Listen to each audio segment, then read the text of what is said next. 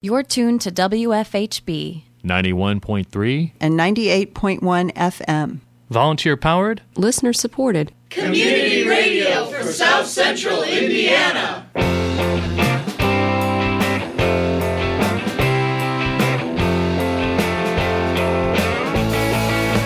Welcome to WFHB's Daily Local News. Written and produced entirely by volunteers from the Bloomington community. And supported by the generosity of listeners like you.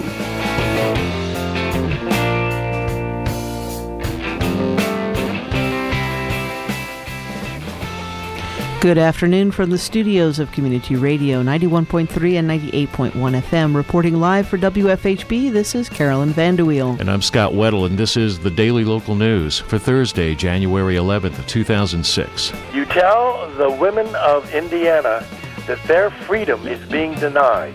You know, we're talking about the sanctity of the family here. This is a scandal of major proportions. That's Dr. Marsden Wagner commenting on the battle over midwifery in Indiana, one of only a few states that requires midwives to be licensed nurses in order to legally practice their craft. Is this a matter of public health or personal freedom? Decide for yourself in a feature report by correspondent Rob Burgess. Also coming up in the next half hour, our weekly